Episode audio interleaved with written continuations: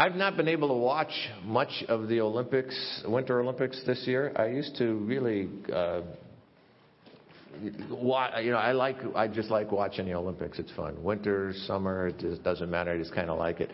Well, some of it, I don't like all of it. I, I, I'm not quite into curling yet. To me, it seems like shuffleboard, but a lot heavier and a lot more work. I don't understand it all. Uh, there's some of the things I don't understand. But as Americans, they pretty much only show stuff that they think we understand anyway. So I, I noticed that in the medal count, we're way behind, uh, you know. But but uh, we still kind of put it out there like we're not. But anyway, uh, that's okay. It's kind of fun. If you, I, I do watch the updates. I try to catch the updates to see, you know, who's who's winning, uh, not who's winning, but what what people have done and how some of the things have have worked. One of the things that has um, got my attention is the uh, the skiing and the snowboarding. Um, I like downhill skiing, cross country skiing. They do this biathlon thing, which uh, you know they ski and they shoot. I'm not sure how those two go together, but if you're Nordic, maybe they do.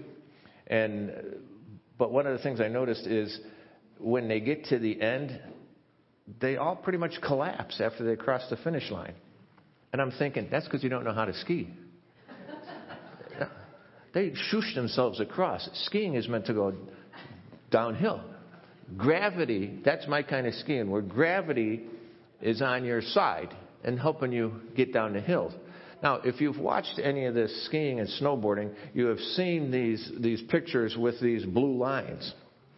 And you know, I, all of these blue lines on on the course, on on the courses as they're as they're going through that, and I was, you know, I thought, well, it, it's kind of a, a good thing, you know, it helps them be able to to see where they're going certainly, and. um I saw a report there that was from a skier, and she was saying that uh, the blue lines have really helped them in, in a lot of ways. It gives them depth perception because sometimes you'll see the lines, you see some of those lines are going across, and it helps them with depth perception as they're looking down the course, and it helps them to stay on course.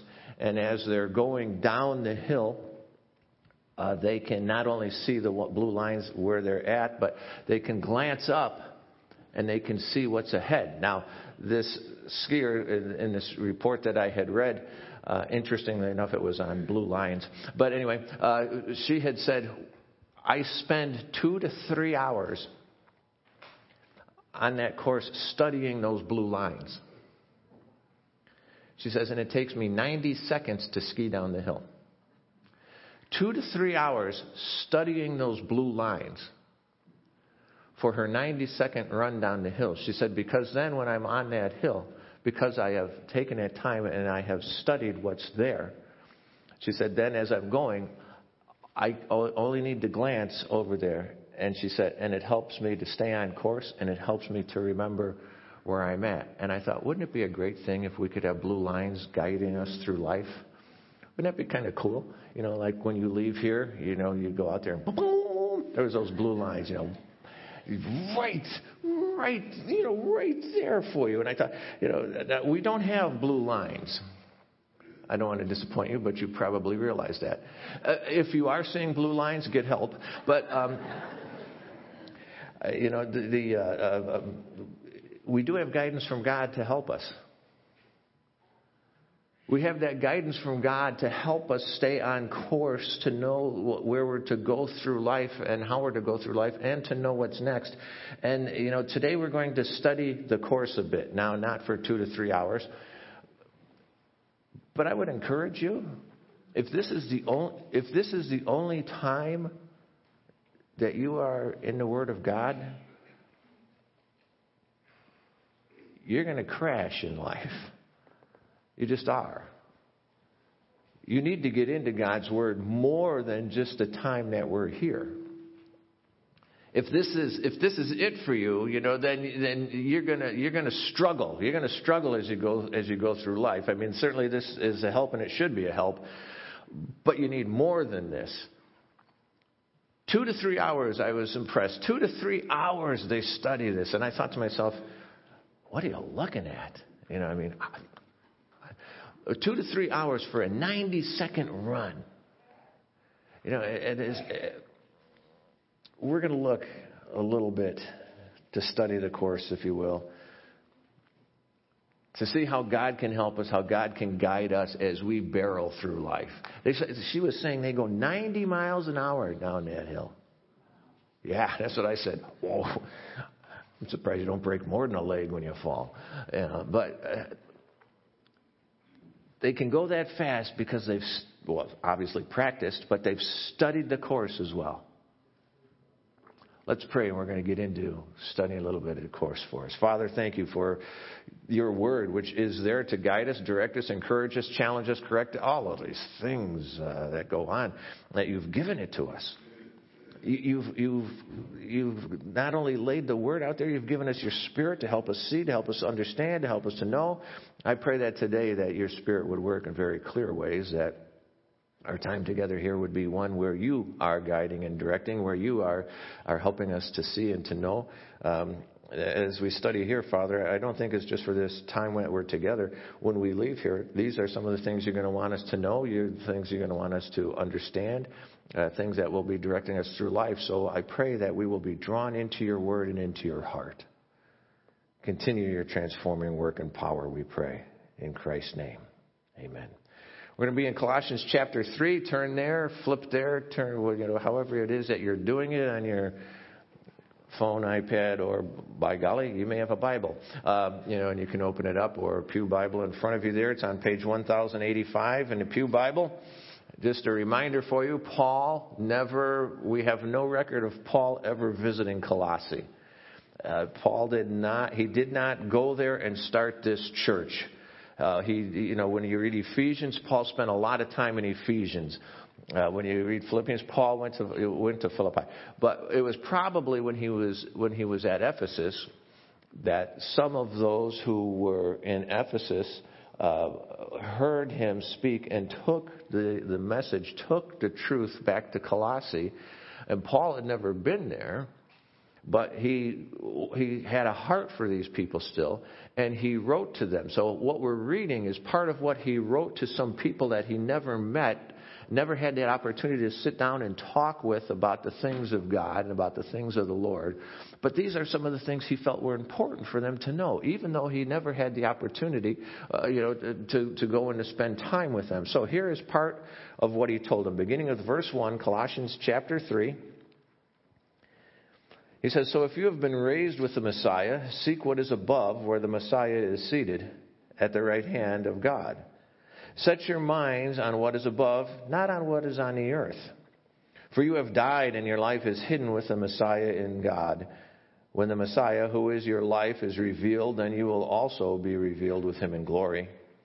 Therefore, put to death what belongs to your worldly nature sexual immorality, impurity, lust, evil desires, and greed, which is idolatry.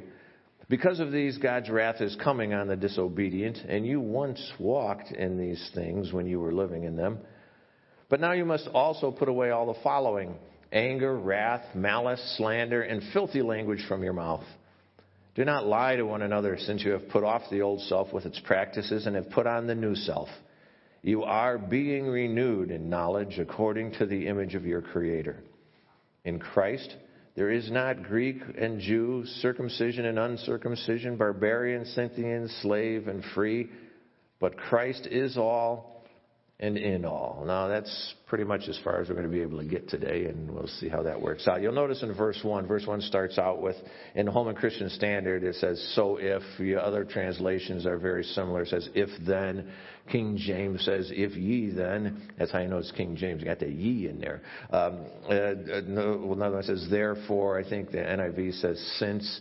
Um, now, this is, this is a, a transition in his letter from what was more doctrinal teaching in chapters 1 and 2 that we've been looking at for a number of weeks to now he is moving and transitioning into more the practical living out of our union with Christ. You know, he's saying, here's, here's the doctrine, here's the teaching, and here's about your relationship with Christ. And what he's saying is, now here is how this relationship is to affect your living how it's to change your living. When, if, if you got married, um, and you after you got married and you now then live you know and reside and do more and more living with your spouse your life changes and it is affected by that relationship. If it isn't you're going to be divorced before too long. You know i mean if it isn't you're in trouble. Because you can't keep living like a single person when you are married. That's that's ridiculous it's ridiculous to think that you can. It's ridiculous to think that you should. It's ridiculous to think, it's a ridiculous statement for your partner to believe that when you ask them uh, to get married, that you meant they were going to get married and you were just going to keep living how you, how you, uh, you know, how you please as a single person. This is what Paul is saying. Therefore, you've made this commitment of a relationship to Christ, and you've made this commitment of a relationship so he's saying, now here is how some of that practical stuff works out. Here's how some of the, some of the things unfold there. You know, because it really does no good for us to declare and even to defend the truth of a relationship with Christ and then fail to demonstrate that relationship through our daily living to Titus, this is what part of what Paul wrote. He said, To the pure, everything is pure, but to those who are defiled and unbelieving, nothing is pure. There's a difference here, he says.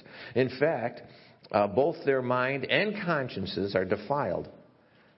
Here it is. They profess to know God, but they deny Him by their works. They profess to know God, but deny Him by their living. They're detestable, disobedient, and disqualified for any good work. They profess, he says, those who profess to know God but deny Him by the way they're living, notice what he says detestable, they're disqualified. Because it doesn't matter what they're saying, what they're saying is drowned out by the way they live. Sometimes for us, what we are saying is drowned out by the way we live. They can't hear us talk about Christ because our living is obliterating that in such a, such a, a, a horrendous way that, that when we talk to them about Jesus, it just bounces right off, doesn't even get there because they're thinking, you, you know, you, you're telling me about something that doesn't mean a thing to you. And the flip side is also true when your life reflects the transformation and, and, the relationship with Christ, then when you begin to talk to people and you begin to tell them, and then they can see that that is out, that that is working out in your life. That you know, that no, not that you're perfect, but you know what? That you got that that you you you got a direction in life. You have a goal in life. You have a stability in life, and they can begin to see that, and then they they they will begin more to listen to you. But if if it's not if the living's not not there. And this is what Paul's saying. It's not just the doctrine, he says. Now, you know, so then, therefore, because of that, here is some of the living that needs to get out. I just have three thoughts you know, from Colossians from these verses here that if, if you keep them in mind, they will help, they will help guide you, like those blue lines. They will help guide you as you're barreling through life. They will help you keep your living on course with the relationship you claim to have. Now, the first thing, the first thought is to look up. Look up. Those first four verses. Now, this very intentionally has two applications for us as, as we think about this. Um, the first one I see here is, you know, is to look up to that which is in line with Christ. You know, look up, aim high. Look up to those things that are in line with Christ, those things that are in keeping, you know, in keeping with who He is. If you have a relationship with, with Jesus, if Christ is in you, seek those things that are worthy of God. Notice what he says seek what is above where the Messiah is. You know, you, you, you look up and you know you, you are seeing. You're not you're not you're not just uh, wrapped up in the mundane, but you you are looking up to those things, those things that are above where the Messiah is, those things that are keeping. Notice what it says: seek those things. Seek those things diligently looking for. It, it, it, expresses a continuation of, of effort that you continue to seek. Put real effort, he says, put real effort into more than just earthly things, but look up to see those things that are worthy of God. Those things that are in heaven, those things that, that, that are above, you know, that are worthy of God. Not just you know, not just worthy of being above, where it's those things that are worthy of being where Jesus is seated, he says here, at the right hand of God the Father. Things that are above, things that are in the presence of God are holy. They are holy. They are not questionable. You know, it, it's it's not it's not that they are things that are holy. They are set apart for God's use. They are they are cleansed and purified by God. They are things that are devoted to God, and they they are they are in, in keeping and in line with His character. You know, they're in line with His with who He is.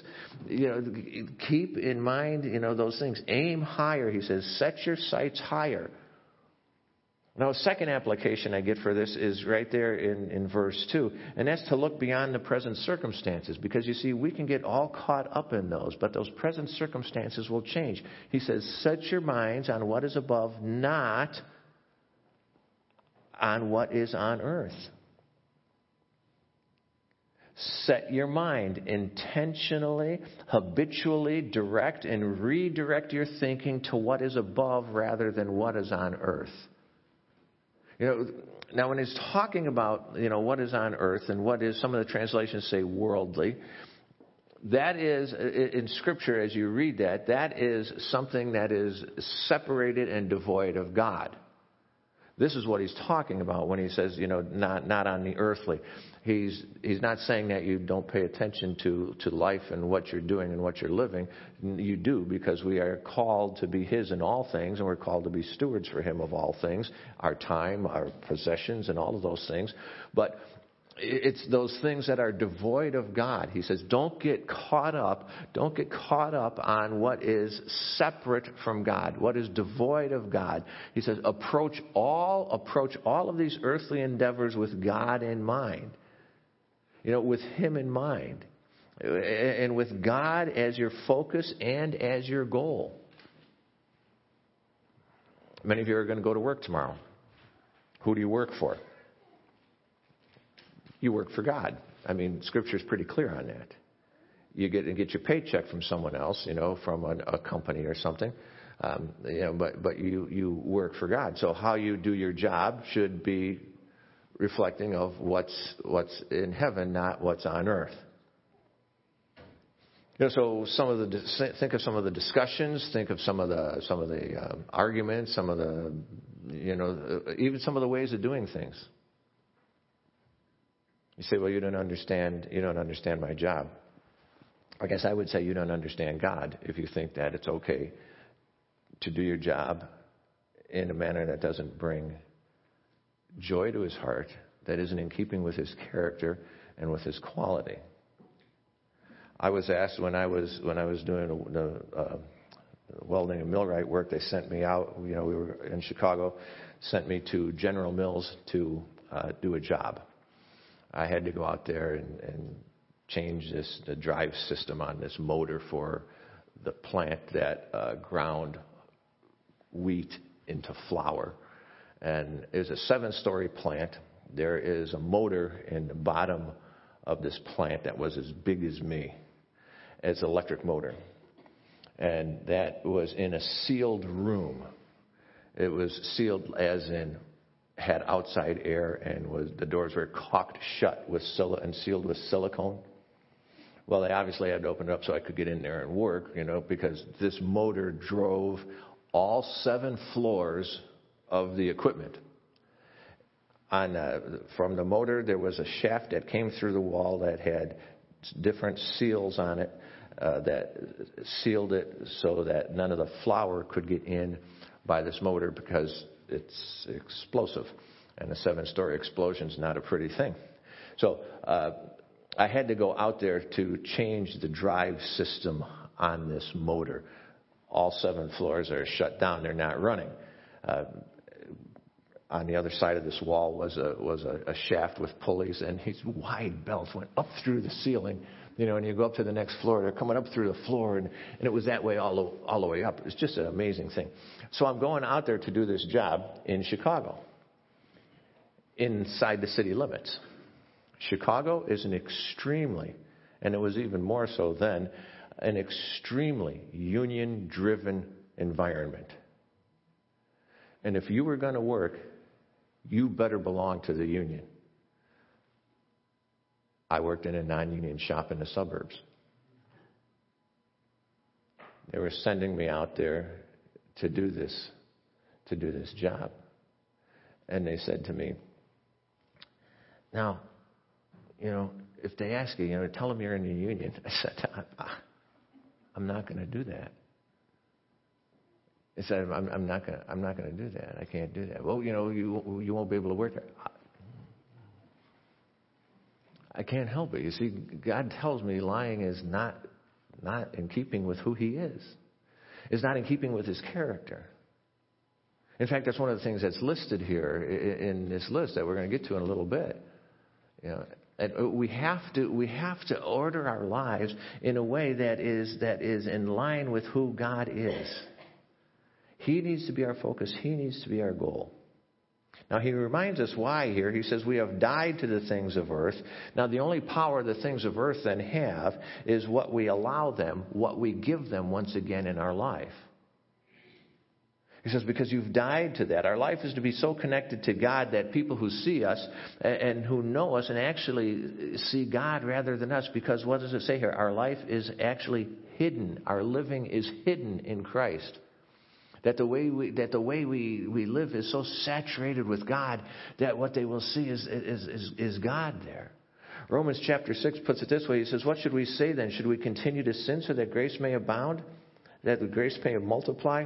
Yeah, change translations here. So that God may multiply? Absolutely not.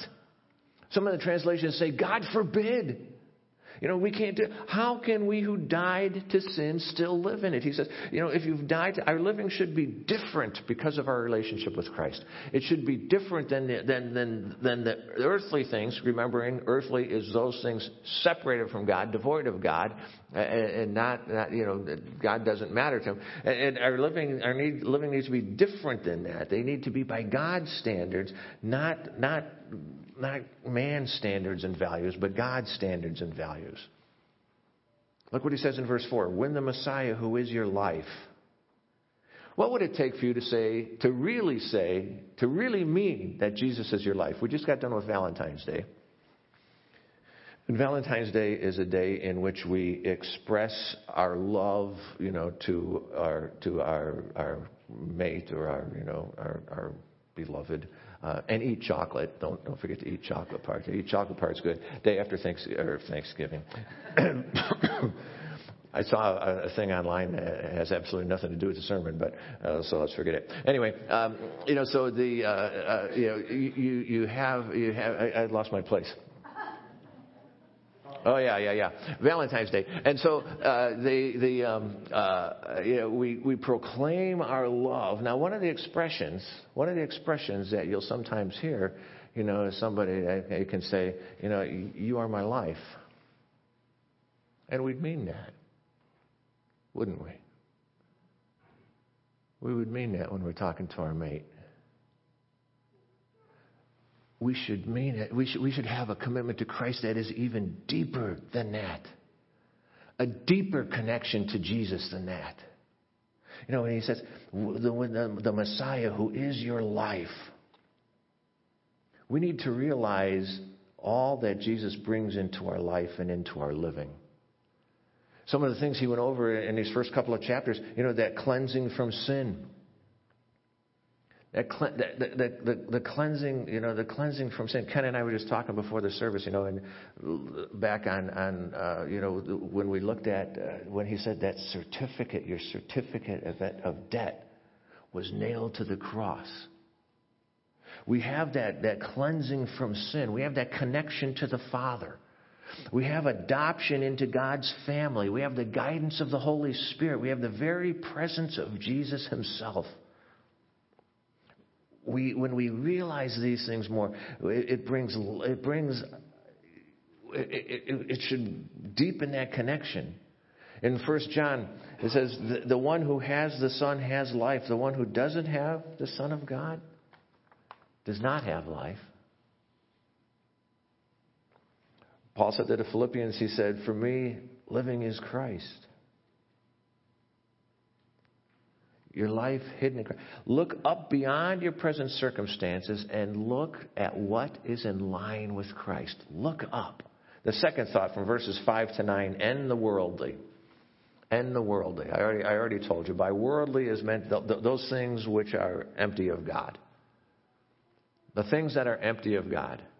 The things where God doesn't even enter into the picture. Notice what it says, you know, in verse 5 there. It says, therefore. So in order, in order to look up, in order to set your minds on what is above, which we just saw in verse 2, in order to do that, he says, put to death whatever is worldly. Put to death, and uh, again, that takes intentional effort from us. You know, it, it takes intentional effort. I was going to, this point, you know, the, uh, this point originally was going to be uh, kill the worldly, but in light of stuff that's gone on this week, I just couldn't do that. you know, but he's talking about, you know, you, you, you end the worldly. And so, whatever it is, you know, you put to death, that takes intentional effort from us. And it won't happen without consistent and repeated effort from us. We say old habits die hard. They do, but they better die. They better die.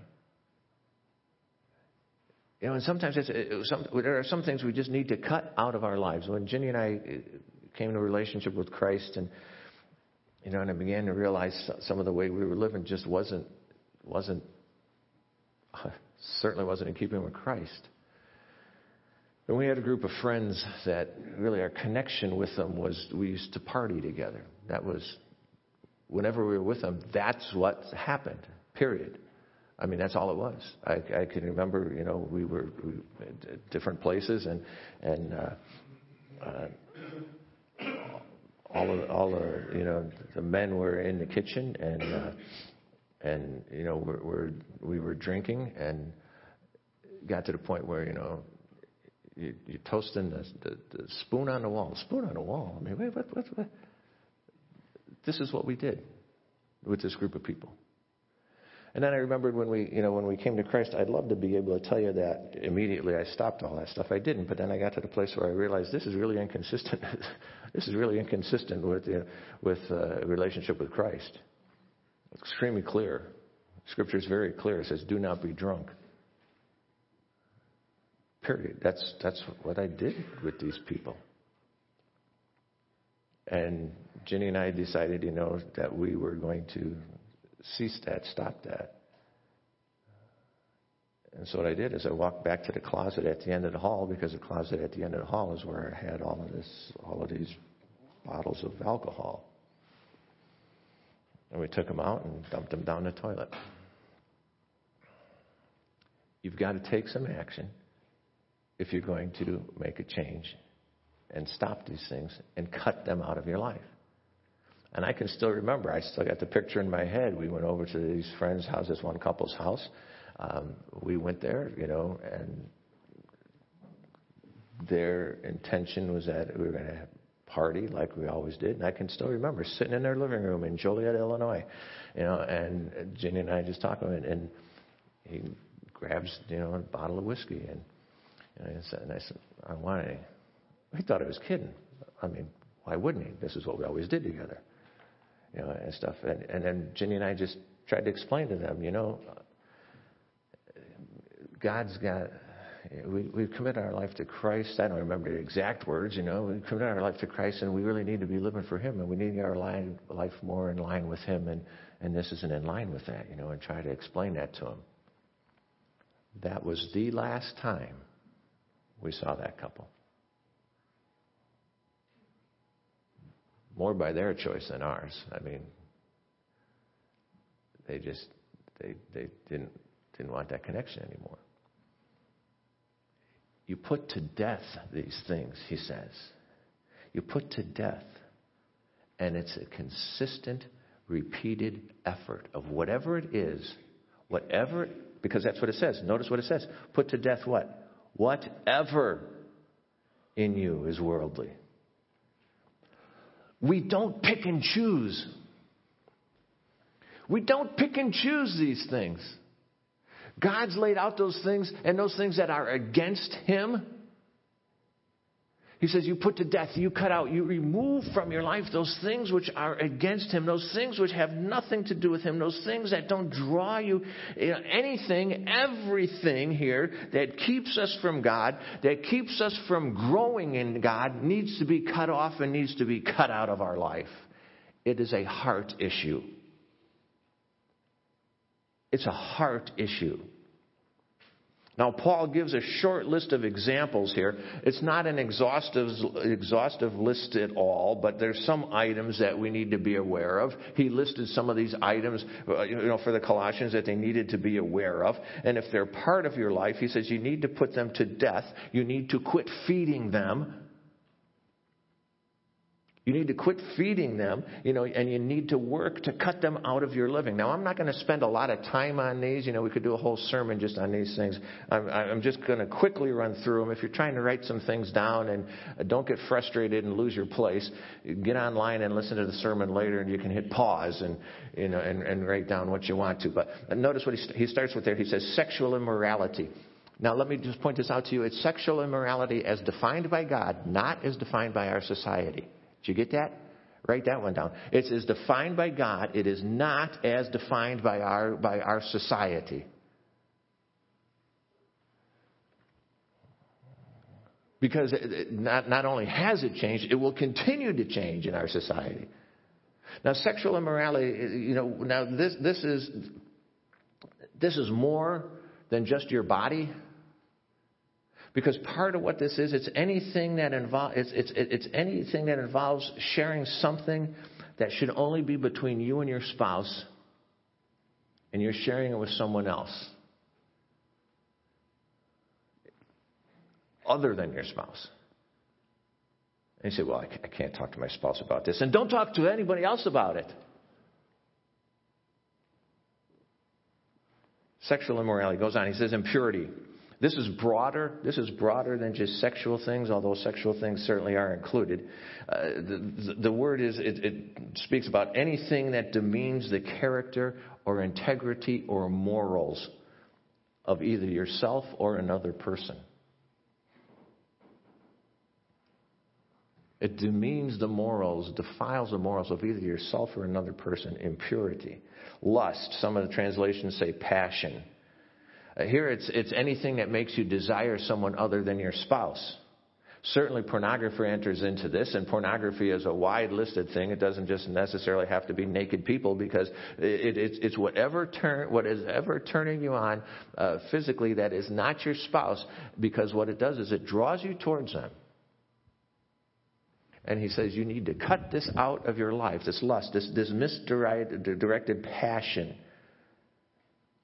It makes you, it, it, it, it, it it's that uh, lust that's driving, you know, desires. It has something, you know, to, to have something or someone that we don't have. And it's often something or someone that someone else has. And if, if it's left unchecked, if it's allowed to live in us, it will lead us to compromise our walk with Christ. It will lead us to compromise that walk with Christ. Put it to death, he says. Goes on, he says, evil desires. Now, those are those things that are not centered on or aiming for God and improving living with, with it. You're either for Christ or against Him. You're either for God or you're against Him. But it's forward or reverse. There is no neutral. It's forward or reverse. And everything you're involved in is either pulling you toward God or, it's, or, or pushing you away from God. And he said, this is what it, those evil desires, you know, they're, they're often more self-centered than God-centered. We need to move on. Greed. Oh, we hate it when he puts this one in there, don't we? I mean, really, come on. Is greed as bad as sexual immorality or impurity or lust? Come on. Yeah, it is, he says. Some of the translations say covetousness. What that means is greed. This is just as destructive as the previous things. The greed is the, it, it's the gathering, the stockpiling of more, simply sometimes for the sake of having more. Oh, but we don't we don't know what's going to happen. Is your trust in God or in your stuff? I'm not saying don't have savings. God calls you to be a proper steward and a, good steward. But you know, it's, it's sometimes we we sacrifice, uh, you know. Uh, what God wants us to do in order to stockpile more stuff. Greed is often at the result of depriving others. That's what greed is. Never being satisfied with what you have, always wanting more, always wanting more of things and of pleasures. It's not just stuff, it's not just money. It's idolatry, he says. It's idolatry because it places our dependence on something other than God. It places our dependence and our trust on money and on things other than God. Mark chapter 7, he says, From within, out of people's hearts, it's a heart issue.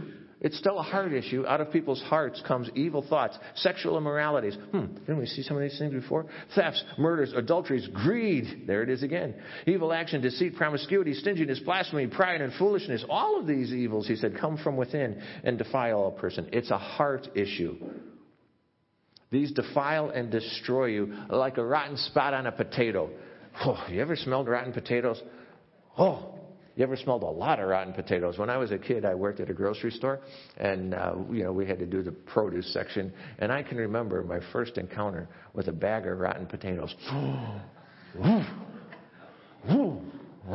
it's just unpleasant.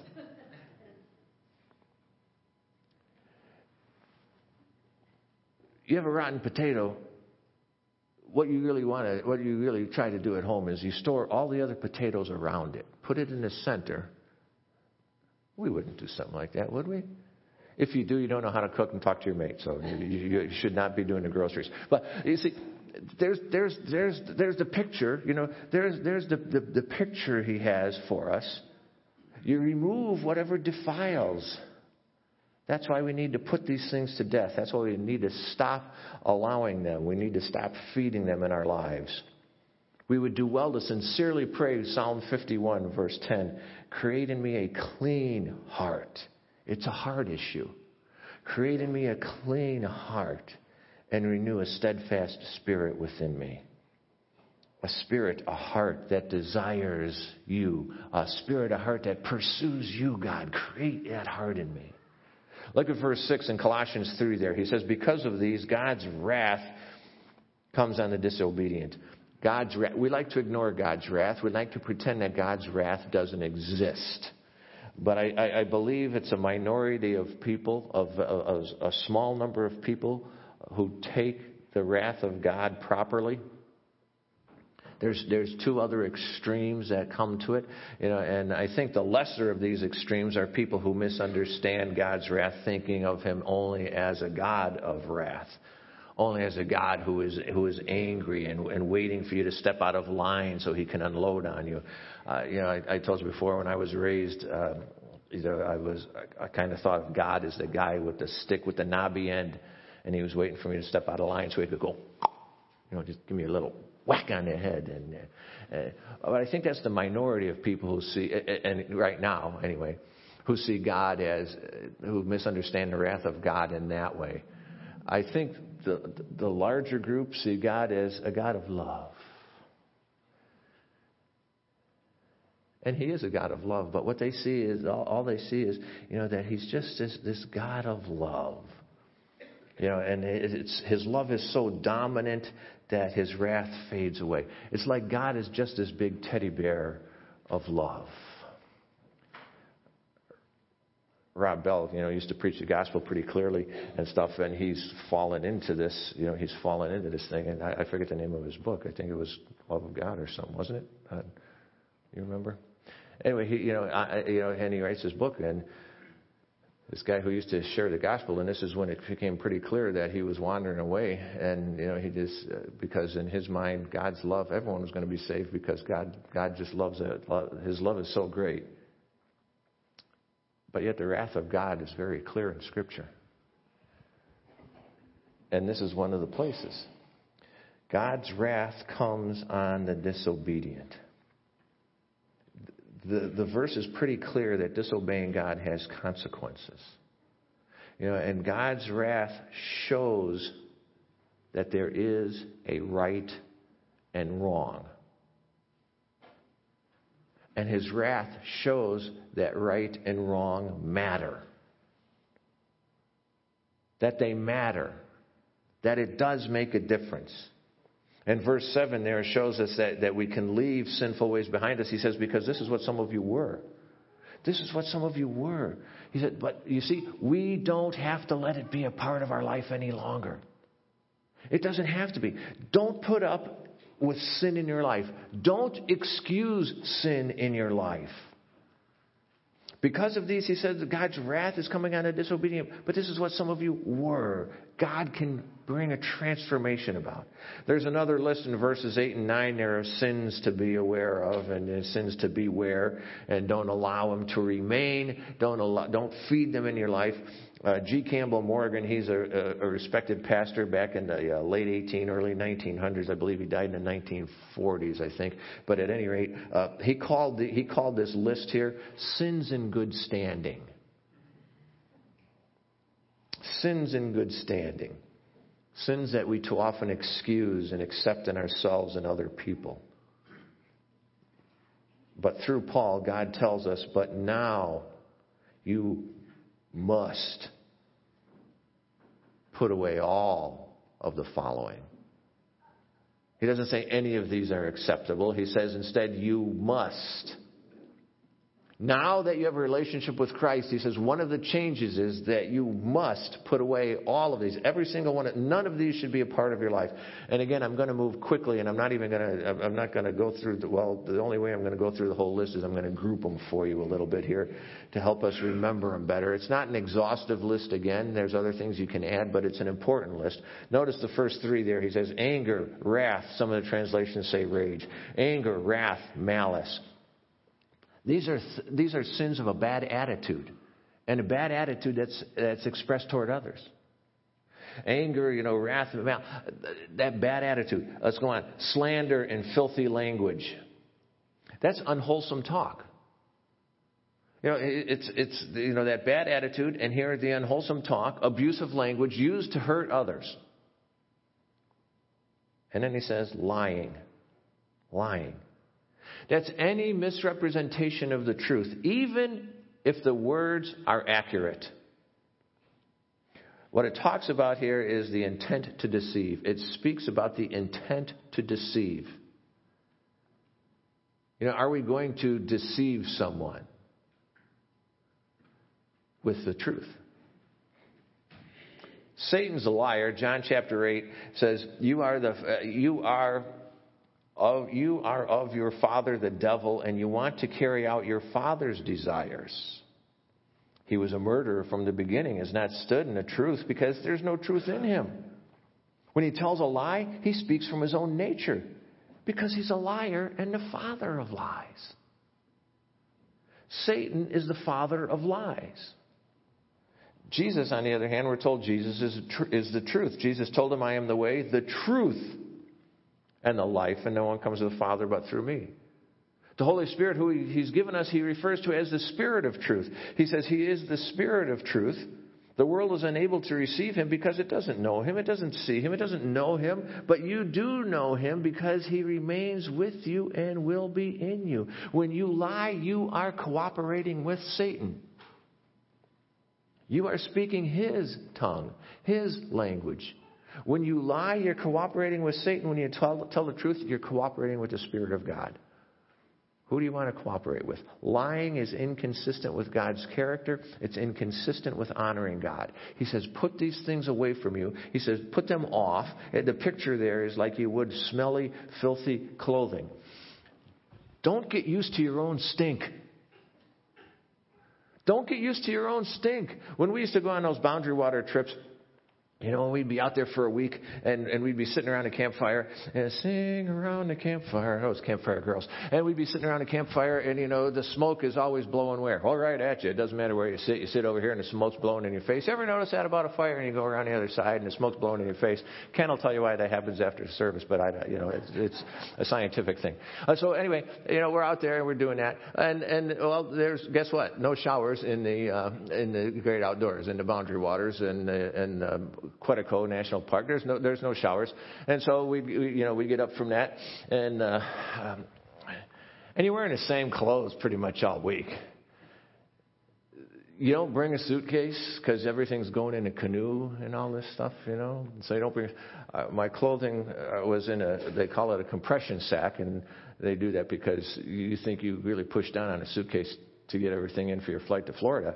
Um, it's it's about this big around and about this tall, and we have eight days worth of clothing in there and that's how we felt.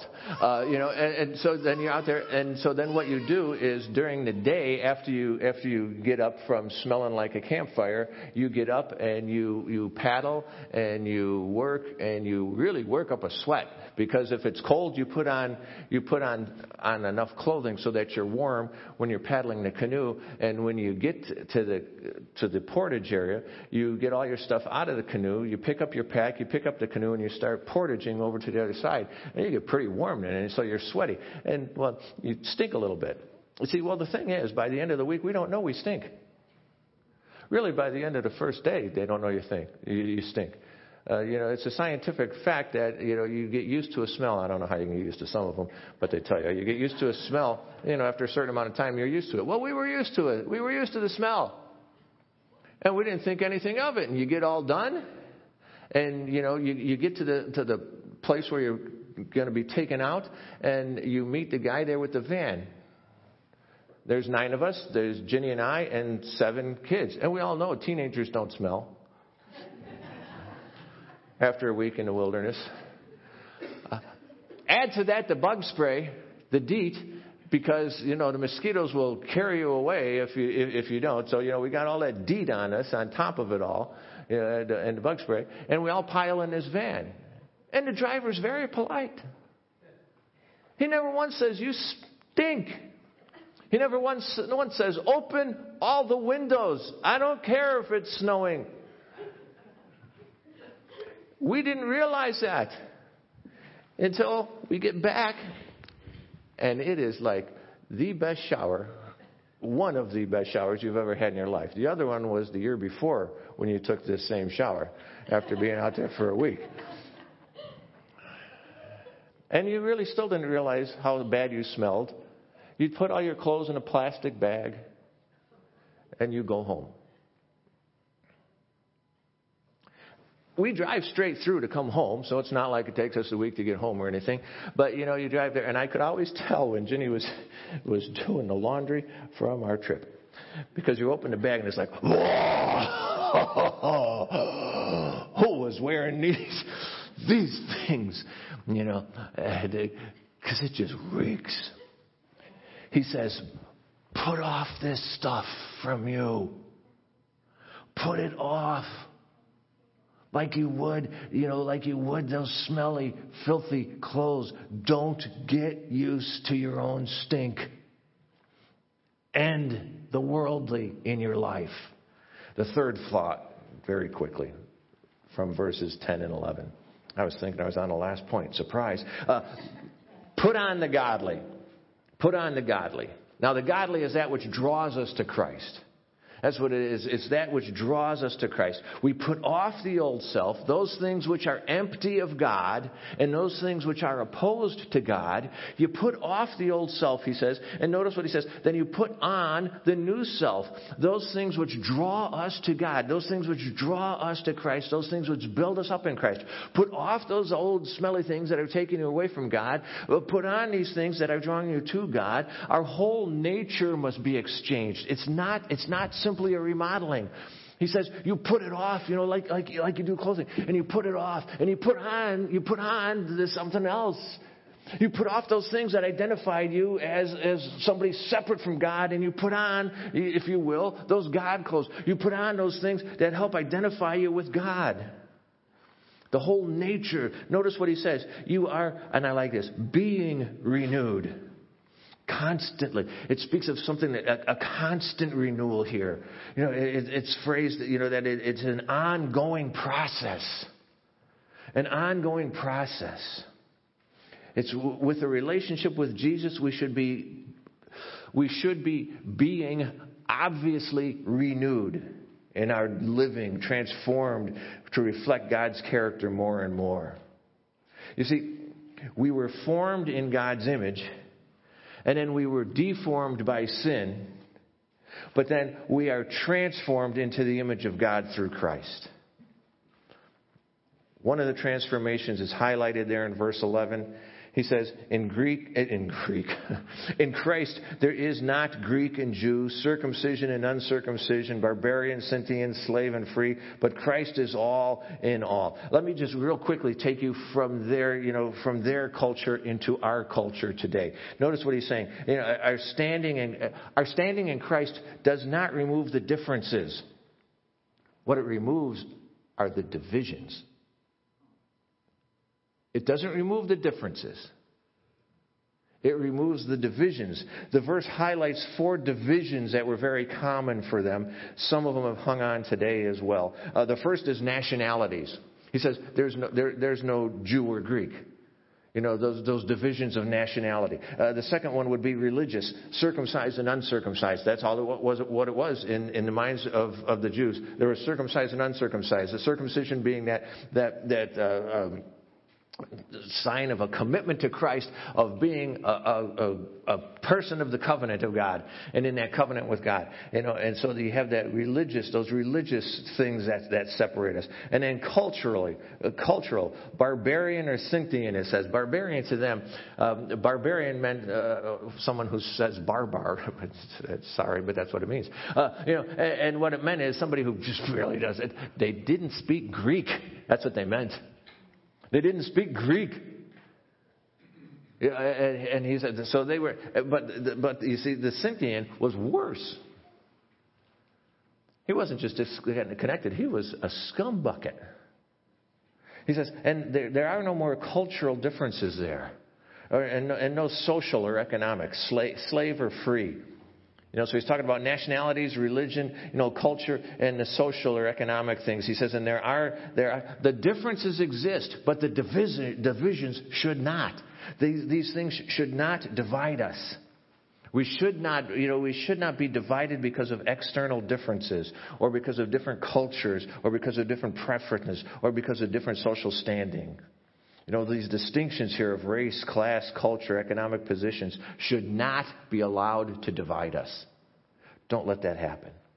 Raise your sights. Raise your sights to see God and His calling as you barrel through life.